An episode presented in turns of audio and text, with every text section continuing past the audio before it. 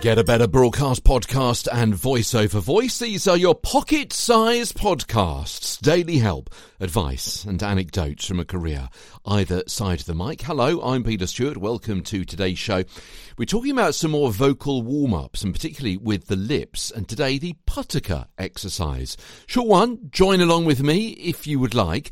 So here's what to do. First of all, without pushing or forcing, sound p, t k, p, t, k, individually, slow at first, noticing how the different words are created in different places in your mouth and with different tongue movements.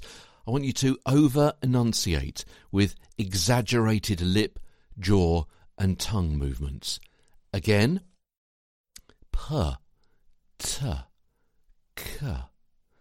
Repeat several times gradually building up speed.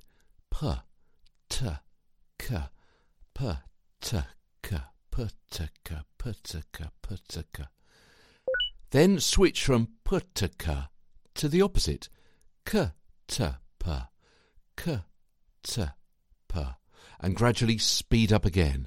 And then repeat the process with the voiced plosive sounds of b, d, g, budiga, budiga, budiga, budiga, budiga, budiga, budiga, and then the other way round, gudaba, gudaba, gudaba, gudaba.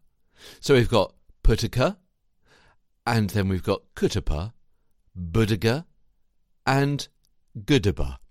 If you're having trouble working out exactly the words I'm using, they're repeated, of course, in the show notes. The Putika vocal warm up on Get a Better Broadcast podcast and voice over voice. Tomorrow at the same time, and of course that time is whenever you choose to listen, the This and That vocal warm up. From London, I'm Peter Stewart.